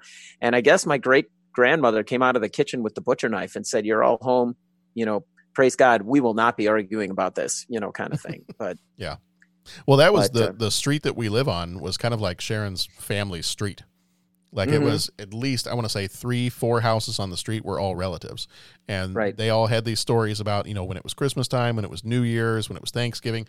You would just you'd start at one house and you just you kind of make your way around the neighborhood, and by the time Yeah. you made it back home, you you know like a you, you had a very grow- you had a very warm feeling inside, and you'd enjoyed some time with family and. uh, are, was she from around here? Yeah, from this area. Like her Okay. family. So, I, for those who know the Chicago area, um, I live in Lake Forest, and so they're um, they, pretty much would- most of the family at the time lived like on this one street. Um, you know, in, in Lake Forest, and and uh, we had um, what was it like four? I'm gonna mess up on it. Was it four generations of her family have been born at Lake Forest Hospital? Okay. or something like that. Something like so. Yeah, no, they've been. In fact, they're one of the. I think at this point they would be one of the what they what they consider the centennial families. Um, Okay. So families that have been there for at least hundred years. Um, Got it. So yeah, no, they're they're pretty. They kind of got here and then they spread out from here. Yeah, my my family uh, um, uh, was from Highwood, the Highwood Okay. area. Mhm. Yeah. Um, and so that I was, see. yeah, yeah, that's right. And that's uh, and that's I mean I still can go by the you know hundred and however year old house, um, you know that they all grew up in. Um, but I want to say that I think around Highwood, I think my grandfather, when he was an altar boy, served mass for a visiting bishop or cardinal or something that later went on to be the pope. And when he was in Italy in the Navy, he actually got a private audience with the pope because the pope had found out that he had served mass for you know, and Mhm. back when he was just you know, so Right on. yeah. But it it is. I mean, and that was you know, it was kind of the neighborhood kind of thing. Big So- Italian culture in Highwood. They still have a real nice bocce club out there. Mm-hmm. Yeah. Yeah, my my uh I, I well, I don't want to say I remember when the bocce ball thing went up, but I know my my great great uncle Nick or my great uncle Nick and I don't even know if he was an uncle, but when he was at the family party, it was just you refer to him as Uncle Nick, and you go to him if you need anything. Um, but he was there when the bocce ball court, you know, when that whole thing was going up, and It's it's it's fun. I've been Yeah. there a couple times. Yeah. I'll tell you though, I mean, I'll tell you though, that was one thing that boy, I'll tell you, I I never grew up watching The Godfather or good my, my dad didn't want any part of that whole deal. And uh that was one thing like I picked up a book or two on it or I was watching something and you know, I was younger, but that was one of the first times that I kind of got called out by my grandfather. Um and that was like, "Ooh, this is different. Why are you reading this? Why is this interesting to you?" Well, I mean, that was like that was a quote unquote that was a big deal. Um, when you know, and that was that was, you know, because that that that that was not necessarily you know you, you want to talk about the guy that developed the radio or you know wonderful pieces of art or music or the food or something like that. You maybe this this other kind of thing that was not that was not always glorified. That was not glorified. That was not looked upon. Like I said, when I started reading books about it or wanting to watch movies about it, it was, you know, even Well- today, my dad will kind of be like, "Yeah, I don't, eh, not too interested." And in and it." realistically, in a lot of families, there you probably had at least one connection somewhere. oh yeah, So yeah. all right. Well, I think it's probably about time to jump into our three questions. So here we So- are with. Oh yeah, no, go ahead. I kind of no. I was just gonna say I kind of got off on a jaunt there. I No, no, no, apologize. no. I didn't want to be this. sitting there. Are you kidding? Our our whole podcast is jaunts. Okay, You know, it's jaunts with a side of movies. And that's totally fine. that's that's right. That's what we're here for. So, all right, we're also here for three questions. He asks each traveler five questions. Three questions. Three questions. It's impossible to answer. Impossible because you don't know the answer. Nobody could answer that question. I want to ask you a bunch of questions. I want to have them answered immediately. What you just said is one of the most insanely idiotic things I have ever heard. At no point in your rambling, incoherent response were you even close to anything that could be considered a rational thought. Everyone in this room is now dumber for having listened to it. I award you no points, and may God have mercy on your soul. Question number one: Name something that amuses you. Poopy jokes.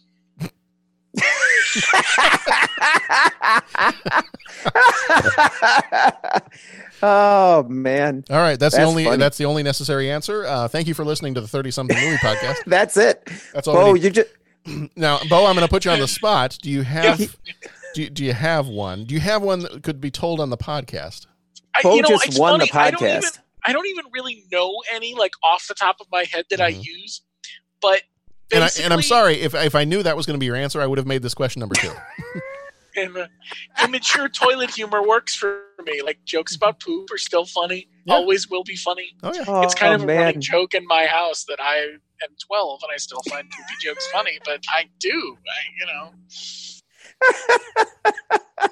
just are. Oh man, that's funny. Oh man, you're funny. You're a funny guy. What did the poo say to the fart?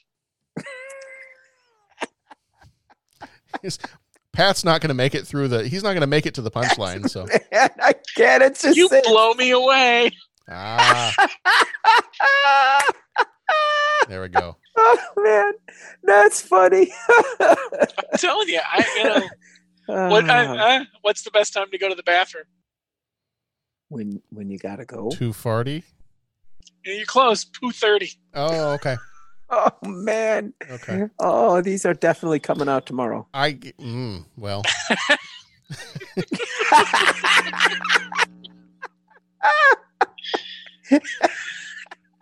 All right. Well, I don't know if we can top that, but Pat, what amuses you? I I Bo, like I said a few minutes ago, Bo just won the podcast. I- pretty much, We- yeah. But, but, but Bo defeated the episode. Uh, You know what? The only thing, the thing that amuses me, I, I mentioned it earlier, is all these wonderful videos on YouTube. Uh, the breakdown, the things through, um, uh, was it Vanity Fair, and I don't know. I've just found a whole slew of them, and they get an expert to then break down scenes uh, in a movie that features subject matter of which they are an expert of. Mhm. So, you know, fighter pilot breaking down fighter plane scenes. Um, you know, um, a, f- a firefighter breaking down firefighting scenes, and then sometimes they'll have like actors breaking down their iconic scenes. Um, and I just, I really, what like enjoy started enjoying watching them. So I mean that that those amuse me. So if I'm like sitting around and I'm like, oh man, I can't sleep. I got to put some. I don't want to watch a whole show. What do I do? I'll just search something up on YouTube uh, of you know some guy breaking stuff down, and uh, yeah, that that amuses me. A lot of stuff amuses me but i think one of the things that always gets to me and, and my sister would disagree with me on this because she started off um, she started off her college career well she started off in education but then she switched to um, uh, kind of like marketing and advertising things like that.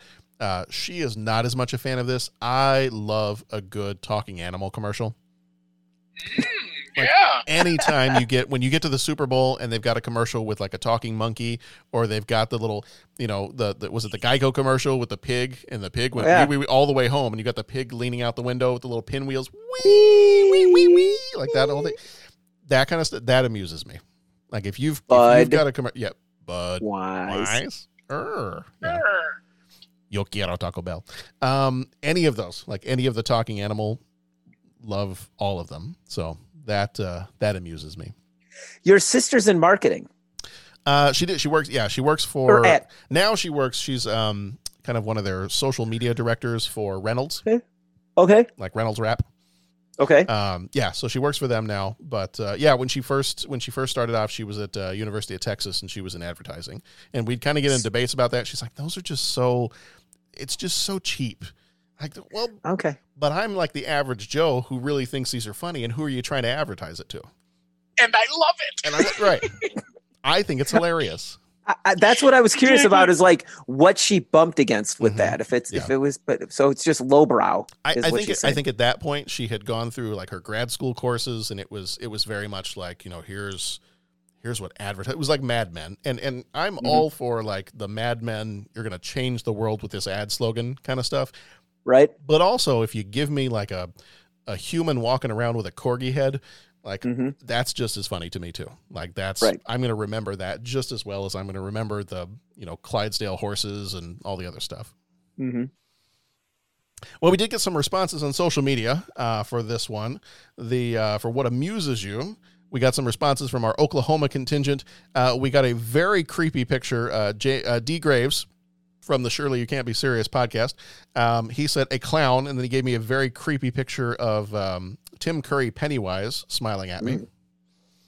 So thank you, D, for f- fully creeping me out earlier today when that popped up on my phone, uh, or a couple days ago.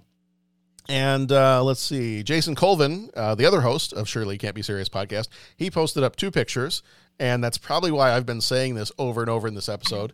Uh, he posted up a picture. He said, uh, actually, Joe Pesci in the Lethal Weapon movies is very amusing, and he's got a picture of Joe Yes. Pesci with a whole bunch of okay, okay, okay, okay, okay, Yeah. okay, okay, okay, okay, okay. Um, the other picture he posted up is the Three Stooges. And that There you go. that amuses me too. Like I've tried to show the Three Stooges to my kids, and they just don't get it. Like, Okay. it's, it's just not. I've and I've tried to show them the classics. Um, you know, I've, I've tried to show them the one where they're trying to fix the plumbing in the house, and um, you know, I've tried to show them the one where uh, they are in the uh, they're in like the the Middle Eastern sultans. Of course, all of these things are probably highly offensive now. Um, but uh, Yeah. you know, where they're trying to find like the the buried treasure, and they're in the the Mhm. Sultan's palace, and he thinks that he's uh, chopping up a dog and a cat in the kitchen when he comes to serve the food later on because he hears him as he's pounding the food in the next room. They hear the dog and the cat meowing and barking, so he thinks that that's what they're cooking for dinner. Mm-hmm. Yeah, all those all those good old skits. The uh, disorder in the court, all the great. I love disorder Yeah. in the court. Those are good. Do you solemnly swear? Sometimes. Sometimes. no, certainly. yeah. Whoop, whoop, whoop, whoop, whoop. No, you address him as your honor. My honor. My honor. Uh, so, those are some things that amuse us. Uh, question number two If somebody told you, hey, I took care of that thing for you, what would they have taken care of? My yard, my landscaping. Done. I wouldn't have to think about it. Wouldn't have to worry about it. It's done. So for you, it's Pete. It's Pete the weed killer. Yep. There you go. You got that right. Yeah. I hey, hey, think hey, for- Mr. Warmbold, I took care of that thing for you. I did the edging too. Excellent. I think whenever someone's taken care of a thing for me, it's usually like, you know, a, a little tech piece or, you know, sometimes for a concert. Um, and I think we were talking about this at one of the other podcasts of, So Hey, I, so there... I'm your I'm your Pete the killer. yeah, you're, Oh, cool. you're, you're, yeah, you, you've, uh, Dennis has been my, Okay, my there you go. Pete the Killer occasionally. And, um, but, uh, yeah, it'll just be like, yeah, I, I'd like to get something. How easy can we get concerts online? You know, it'll be something like that. Or, hey, how, how, you know, I, I got to make my computer do this. How would, you know, um, and it'll be, you know, I, I try to, when I ask favors of people, I try not to make it too overarching, mm-hmm. like this huge, t- it's just like this one little task. Like I've broken it down. This is what I need. If you could please do this, that would, you know, so it'll usually be a, Hey Pat, I took care of that thing. Oh, great. Now I can, you know, all that kind of mm-hmm. stuff. So yeah, I, I'd say that probably, you know, like a tech piece or, you know, granted me, you know, a- granted me access to the voting for the 91 movies, you Oh, know, there you go. There you go. you know, like something like that. Just, you know, sometimes, I think for you. hey, you know, our Okay, school secretary, like, hey, I'm really sorry to bother you. Is there any way you can? Oh yeah, yeah. And then I'll be walking through. Hey, Pat, I took care of that thing for you. Okay, great, thank you. You Mm-hmm. There know, go. so Yeah, I think that that tends to happen. Well, I, it tends to be sometimes at work. I'm I'm the Pete the killer, and yeah, it's like, hey, can Yeah. you? We need this. I'm like, all right, I will get that for you. Um, it's really nice. There are some occasions here and there where it ends up being like somebody comes to me like, hey, I, I took care of that one thing for you. Like you don't have to worry about that. Like one less thing to worry about. I'm like, Mm-hmm. there. Thank you. Thank you very much. Um, basically, lately, if I could give one specific example, Bo, it's your brother. Uh, having helped track down some of our movies for us since I can't get to the Right? library and track down the movies myself. Um, it's been your brother. So basically, Will has become my Pete the Killer. Yeah. I will. So- I will let him know. So let him let him know that he gets the honorary. I don't think this is going to be our. Uh, we've been talking about the Greatest Generation. I don't think Pete the Killer is going to become our drunk Shimoda. I don't think we need to re. I don't know that this is a name that we can reuse regularly throughout the podcast. Yeah, No, that might be a little, a little much. Who's your Pete the Killer this week? that's right. Well, in Jurassic Park, the Pete the Killer is. I do It's like the Sam- concept it's, though. It's That's Sam. fun. It's Sam Jackson's character. He took care of feeding the Velociraptor, so he's a little slower when uh, when the other people come through. There you go. Yeah, had to give an arm and a leg for it too. Um, all right. So, do we have any? res- I don't think we had any responses for that one on the social medias. Question three: If you could only watch two Martin Scorsese movies for the rest of your life, which two would they be? I gotta go last. I gotta go on last. that one. Okay. I'm gonna say Wolf of Wall Street and Goodfellas. Okay. Now I'm hoping that the upcoming TV show Devil in the White City will supplant one of those because I think that could be really cool. But I got to go with Wolf of Wall Street and Goodfellas right now. Okay.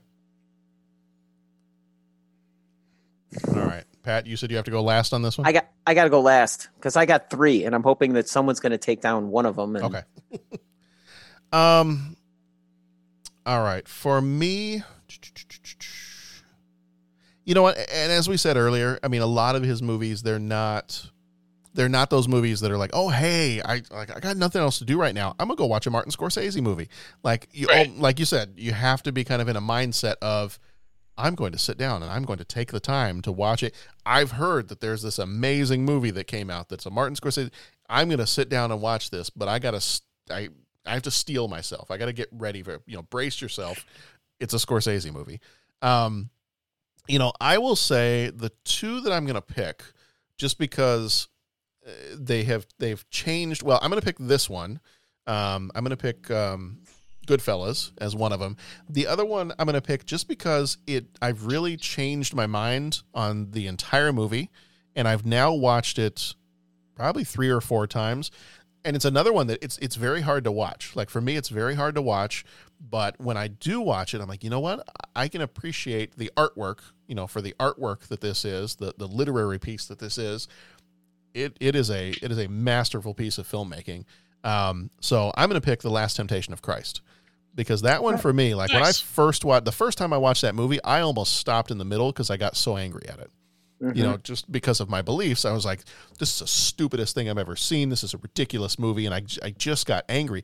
I was required to watch it as part of a class that I was Mhm. in, and so I was not in the right mindset to watch that at all.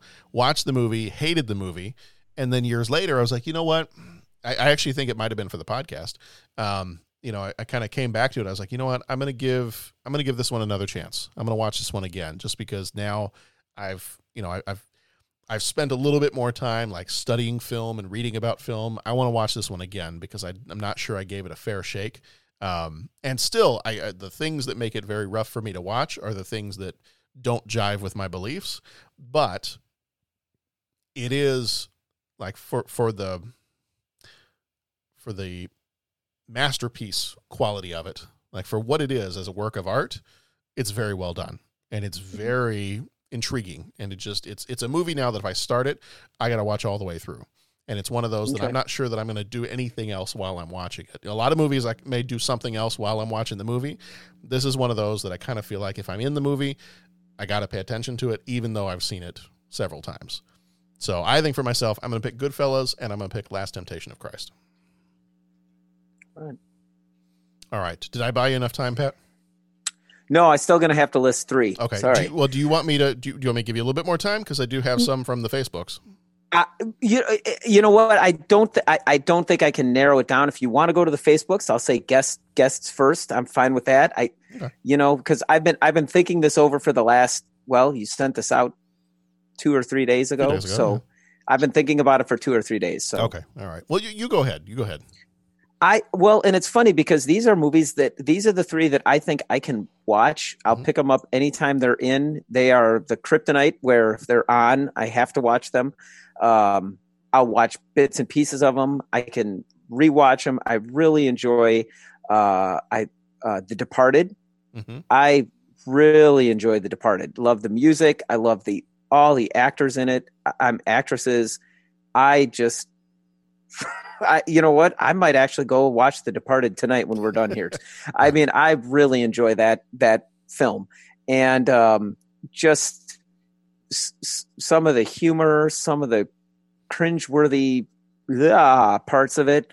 Um, and oh my gosh, I think that's like an ensemble cast movie. Now that I think about it, I'm like, you know, I'm starting to list in my head everyone that's fantastic in there. And I mean, I think that was, I mean, you know, Nicholson is the bad guy, but then you had Alec Baldwin, you had, um, um, did you have Marky Mark? Yeah, yeah, you had yeah. Marky Mark in You there. had, um, um, and you it ha- Leo DiCaprio, Leonardo DiCaprio, Jon Hamm in that Yeah. one.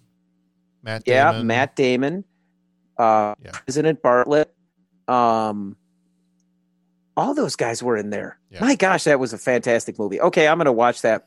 That's what I'm watching when we're done with the podcast. Second one that I dug, uh, Gangs of New York. I thought Gangs of New York was fantastic, and I know that that that stretched history. You know, um, I don't know if it's stretched history to the breaking point. I, I think I know I wouldn't say that, but it, it- I mean it's stretched history. But I, I, I think not beyond, you know, like that. My my maxim of, hey, you know what? That looked really entertaining. Let's go read the real story and see what you know where the truth is. Um, you know, Bill the Butcher. That portrayal, I mean, ah, that that was unbelievable. The job that he did uh, uh, with that. Um, and so those two movies are definitely there. The one that I've got to add in, and I'm trying to figure out if I just like planes or if I really like the movie, and I think it's yes to both. I love The Aviator.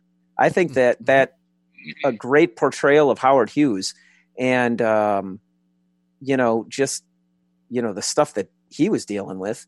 Um, was pretty was was pretty fantastic and they actually even in that movie they went and showed like when he was testifying uh in front of congress you know with the whole was it the pan am scandal or whatever and he was testifying in front of congress like the dialogue was taken right from the tapes of what howard hughes really said like it was like oh wow this is this is unbelievable and the flying sequences are great in that movie um Yeah. So I, I, I, I'd have to fight for three. I really, you know, I, I can't choose between the three of them. Maybe I'll watch all three of them tonight when we're done, and then I'll text you guys and let you know what my big two are. But I really love all three of those movies. Oh, that's fine. That's fine. Well, we had on, on Facebook, we did have uh, we did have some folks that couldn't narrow it down on Facebook and Twitter. They had two or three, Okay. depending. Okay. Uh, Jason and, and D also responded on Facebook as well. Um, Jason Colvin said, "I'm going to go with The Departed and The Aviator." Ah, were his choices. Uh, he said his, his honorable mention, both he and D mentioned this one. His honorable mention was Michael Jackson's Bad video. Oh, The bad played. music video is also Scorsese. Um, and then D said his first choice, his second choice was Michael Jackson's Bad video, and uh, his first choice was Mirror Mirror, which was the episode of Amazing Stories that he directed, Oh. um, starring Sam Waterston. Oh yeah, So, yeah, that's he- I gotta He directed that one. I gotta go back and watch that. Yeah. Um, and then on Twitter we had, let's see, um, I had it here a second ago. Um, there we go. Which two? So, so we had two responses on here. We had the Twitter account at Movie Tees, um, which if anybody's looking for any uh, any good movie T-shirts, they've actually I've I've won a couple of contests with them over the years. Um, they put up like a caption contest every now and then on Twitter, and uh, or um, have you vote between two of their T-shirts, which one you like best. And uh, I've won a couple of different times, and so they've sent me.